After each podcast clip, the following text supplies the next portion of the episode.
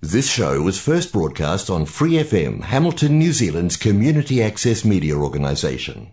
For more information on our lineup of shows and the role we play in the media, visit freefm.org.nz. Hello, welcome, and thanks for joining the program today. Humphrey Bogart never said, Play it again, Sam. Darth Vader never said, Luke, I'm your father. And Charles Darwin is not the one who coined the phrase survival of the fittest.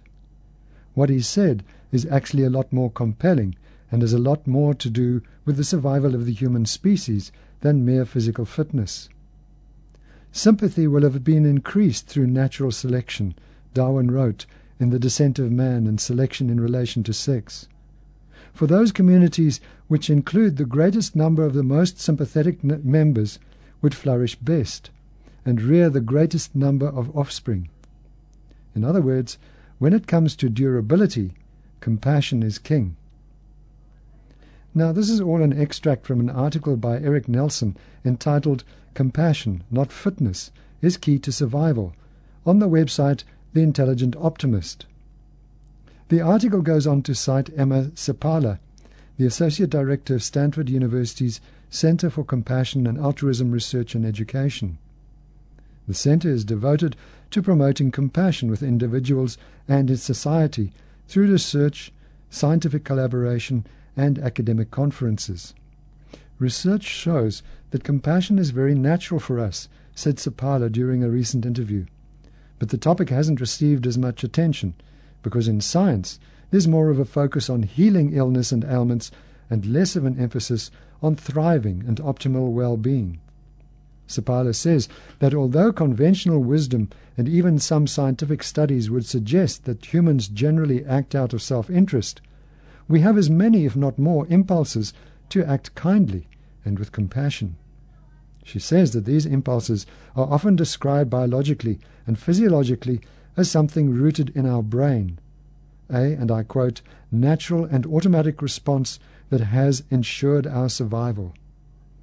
Eric Nelson's article goes on to say that some, and I guess that includes people like me, see it in more spiritual terms, as an irresistible, even divinely inspired urge to do the right thing. He says almost everyone agrees, though, that compassion is innate, even if some people take a little convincing that it is so. Emma Seppala said that one man emailed her to say, I don't think I'm as compassionate as women. I'll never be like that. I don't feel like a compassionate person. It just breaks my heart, said Seppala, and she wrote back, You know, your compassion might just look different. You might want to protect people rather than cuddle up with them. It's something so natural. So I guess the one message I try to get across to people is that they are already compassionate, she said. But not only is compassion an inherent quality, it also improves our health by increasing our connection with others. Seppala refers to a study by Julianne Holt Lunstad, Timothy B. Smith, and J. Bradley Layton on social relationships and mortality risk, which shows that a lack of social connection is worse for health than obesity, smoking, and high blood pressure. If you want to check it out, the study called Social Relationships and Mortality Risk a meta analytic review, is on the PLOS Medicine website www.plosmedicine.org. Seppala says, on the flip side, strong social connection leads to a 50% increased chance of longevity. Social connection strengthens our immune system, helps us recover from disease faster, and may even lengthen our life. Among the best ways to make healthy social connections, she claims, is by simply hanging out with compassionate people. If you do, you will experience a state of elevation and a chain reaction of compassion.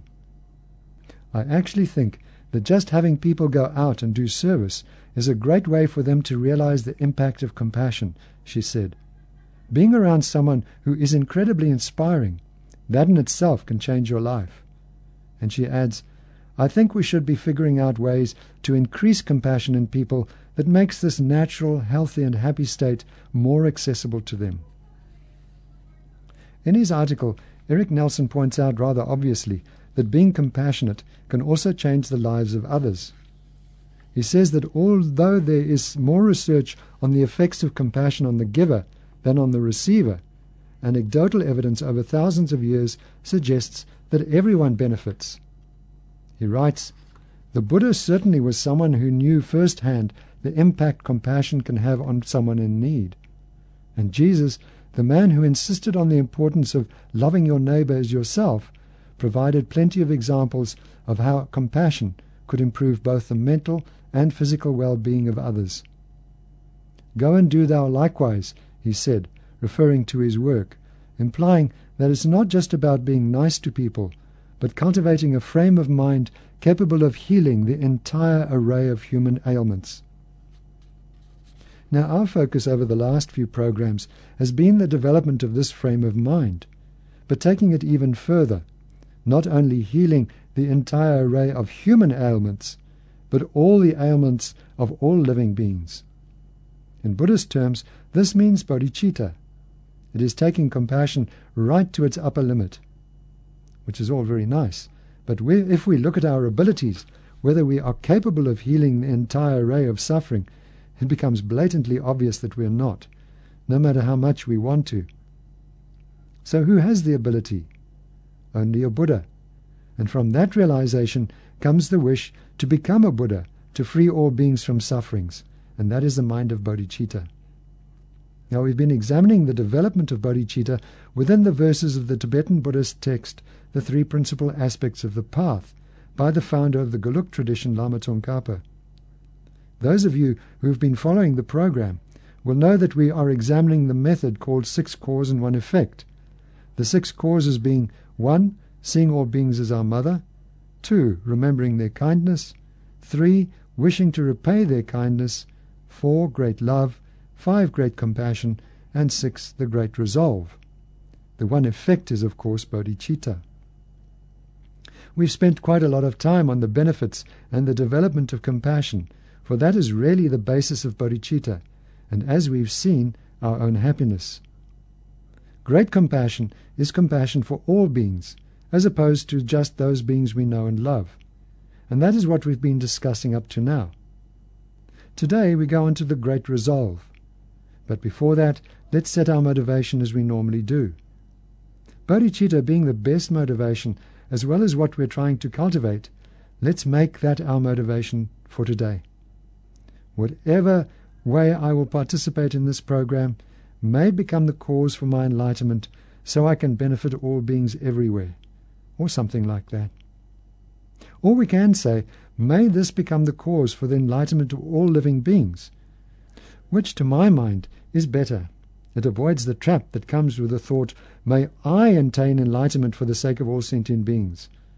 If we don't remember that the I, the enlightenment, and the sentient beings are all empty of independent inherent existence, we might then operate with the notion, perhaps even unconsciously, that the I truly exists in some way, and that easily leads to pride or pity or something like that.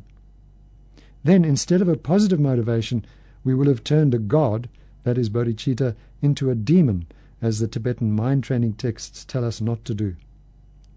Now, in any case, enough talk. Let's sit still for a moment and think about motivation.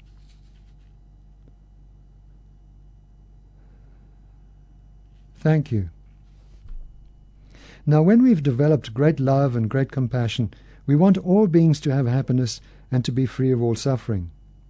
The great resolve, which is the last step in the six cause part of this method, is taking on the responsibility of bringing them happiness and relieving their suffering. Thubten Chodron makes the point that it is a proactive response, that great love and great compassion demand that we don't only wish happiness and freedom from suffering for others, but that we decide that we are going to be the agent to bring it to them. We're not going to just sit on our meditation cushions and wish it, she says, nor are we going to be frenzied do gooders in the world so that we mind everybody else's business. But we're going to seek a proper and appropriate method to bring happiness and eliminate suffering. The great resolve, the sixth point, is where we take responsibility for the welfare of others. And this taking of responsibility is done joyfully. It's not taken as a burden. Sometimes the translation says, I will take on the burden of libera- liberating all beings. But I think responsibility is a better word. All of these words have so many different connotations in English. But what the teaching is trying to do is make our minds strong, so that if we take on a burden, responsibility, it doesn't become a burden, so that if we take on a responsibility, it doesn't become an obligation. This is something done joyfully. It's not like, oh, I have to liberate all sentient beings. How in the world am I going to do this? It's too much. But it's like, I'm going to do this. You are really upbeat and optimistic about the whole thing. You're taking responsibility. There are two aspects to the great resolve, she says. One aspect is great love, and one aspect is great compassion. So when you say, I myself will free sentient beings from suffering, that is the great resolve, together with great compassion. When you say, I myself will bring happiness to sentient beings, that's the great resolve, together with great love.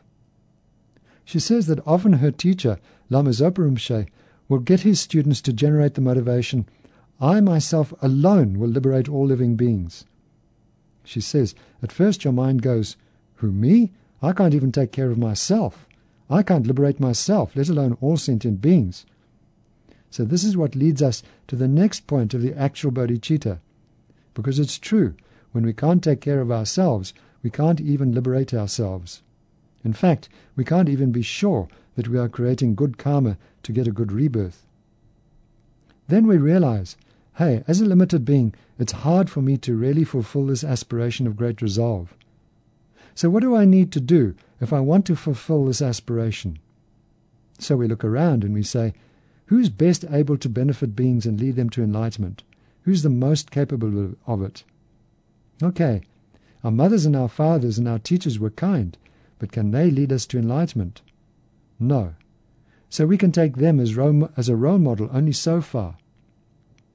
What about the arhats, those beings who are liberated from samsara, from cyclic existence? They've liber- liberated themselves, but do they have all the qualities necessary to liberate everybody? Well, no. So who has, from their own side, the qualities necessary to do the greatest good and benefit? Do the bodhisattvas? Well, the bodhisattvas have great love and compassion, but they still have imprints on the mind and obscurations on the mind. So they aren't the most qualified either. They're certainly better able than us, but not the most qualified.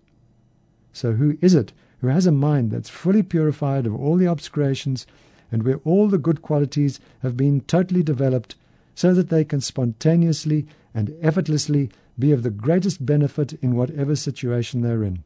Who has that ability? We look around. That's the ability that belongs to a Buddha alone. And then we see that's the reason we have to become fully enlightened Buddhas ourselves, so that at that time there are no obscurations on the mind, so we have the full wisdom so we know exactly what to teach people about how to liberate themselves and break through the ignorance. Now, Rumba Rinpoche, a great Tibetan master who has passed on now, made the comparison of the great resolve to the same sense of responsibility that a child would feel towards his or her mother, feeling responsible to make her happy and free from suffering. We have the great resolve when we feel that way to all living beings, when we feel that we ourselves alone will liberate them from all suffering and bring them the happiness they strive for. It also is like taking on the responsibility of saving someone from falling off a cliff, Rinpoche says. Actually, the teachings talk about seeing your blind old mother walking on the edge of a cliff leaning on a stick. What would you do? Leave her to make her own way with a very real danger of falling down the cliff?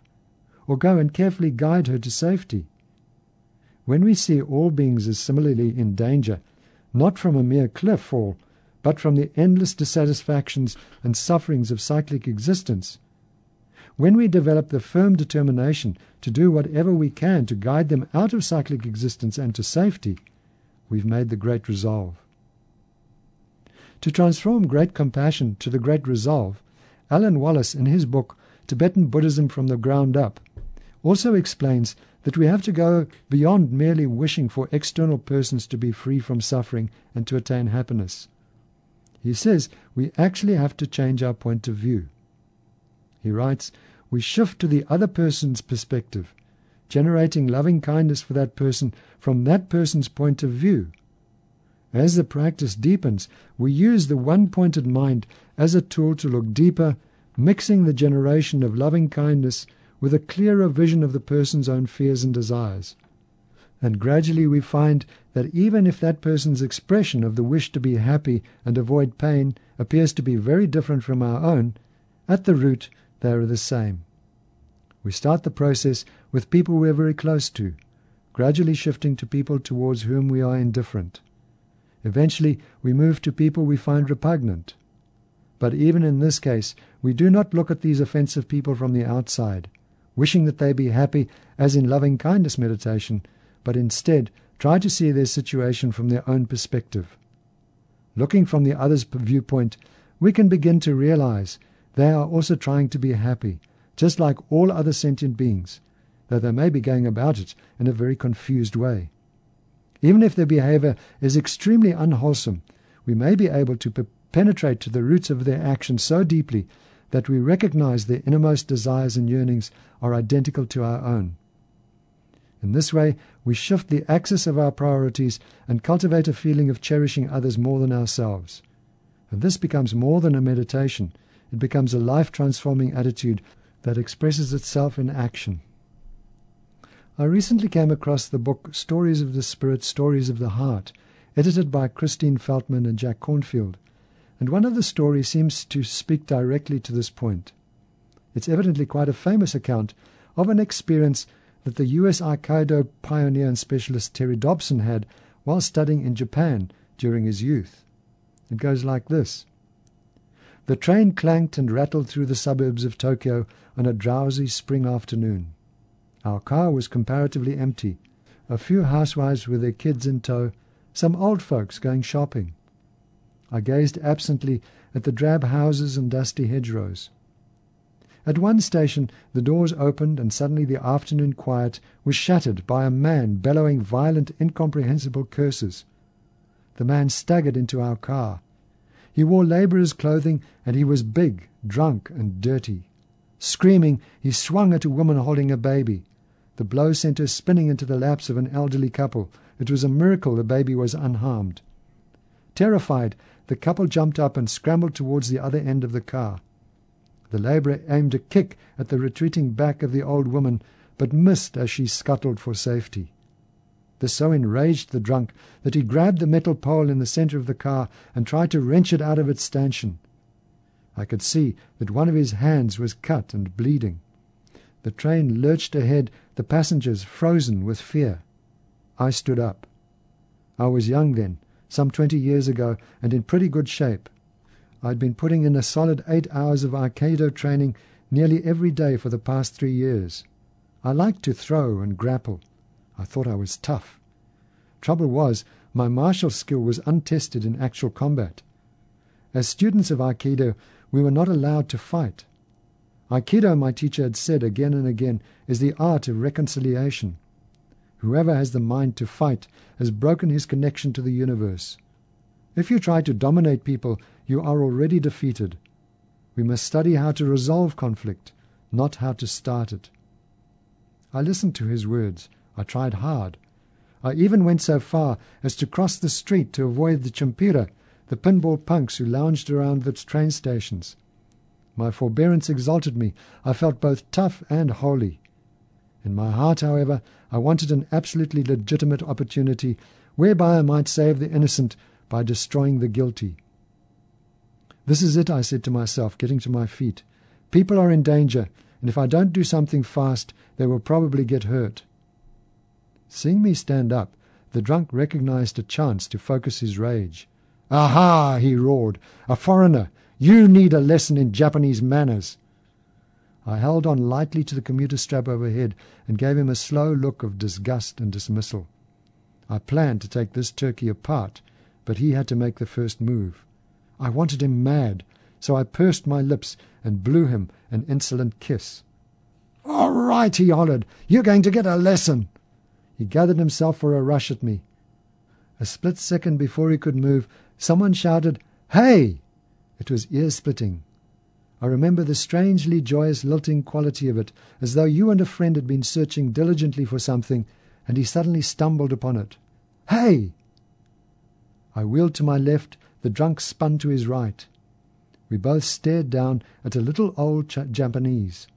He must have been well into his seventies, this tiny gentleman sitting there immaculate in his kimono. He took no notice of me, but beamed delightedly at the labourer as though he had the most important, most welcome secret to share. Come here, the old man said in an easy vernacular, beckoning to the drunk. Come here and talk with me. He waved his hand lightly. The big man followed, as if on a string. He planted his feet belligerently in front of the old gentleman and roared above the clacking wheels, Why the hell should I talk to you? The drunk now had his back to me. If his elbow moved so much as a millimetre, I'd drop him in his socks. The old man continued to beam at the labourer. What you been drinking? he asked, his eyes sparkling with interest. I've been drinking sake, the labourer bellowed back, and it's none of your business. Flecks of spittle spattered the old man.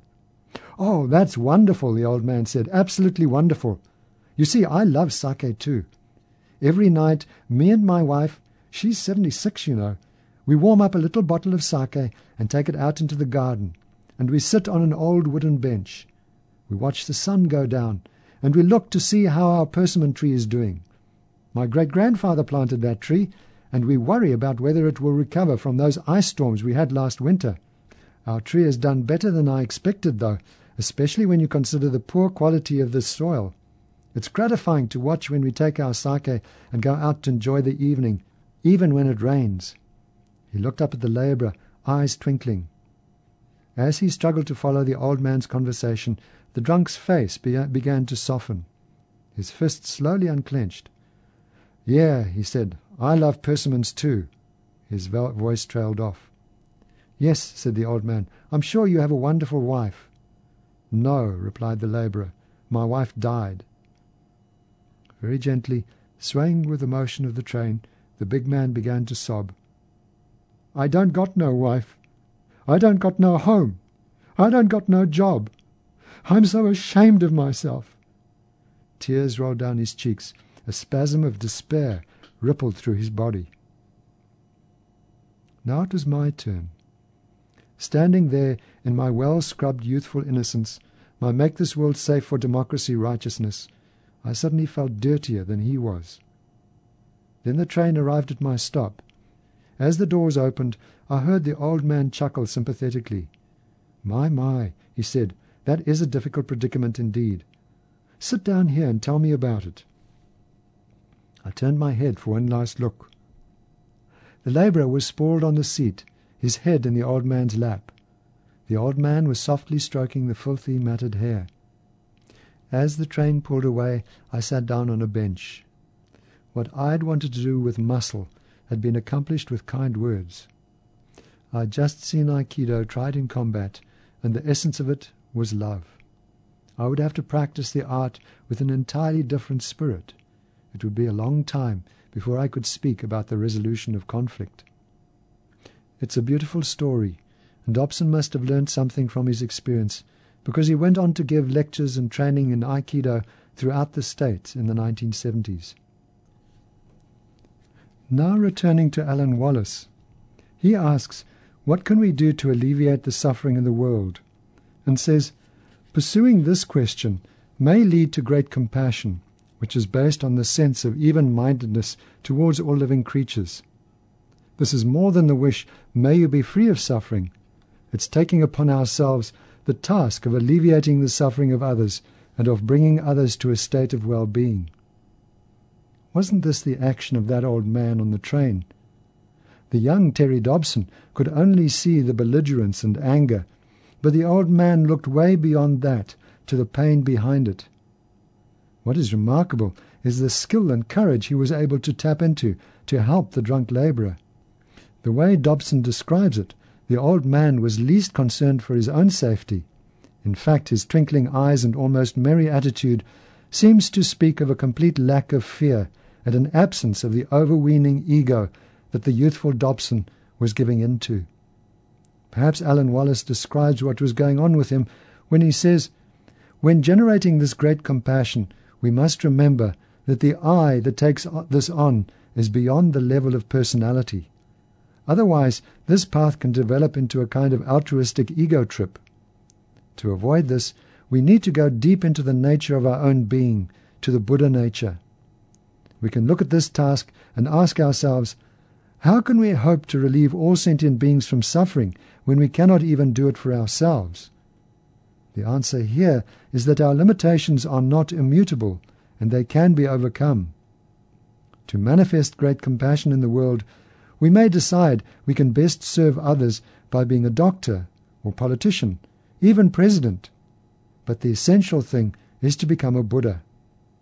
We need to become a Buddha, an awakened being, and then we can become a Buddha doctor, a Buddha Dharma teacher, or even a Buddha farmer, whatever we want to be. This is the only way to maximum effectiveness. Now, even if that old man was not a Buddha, he surely touched some of his Buddha nature, don't you think?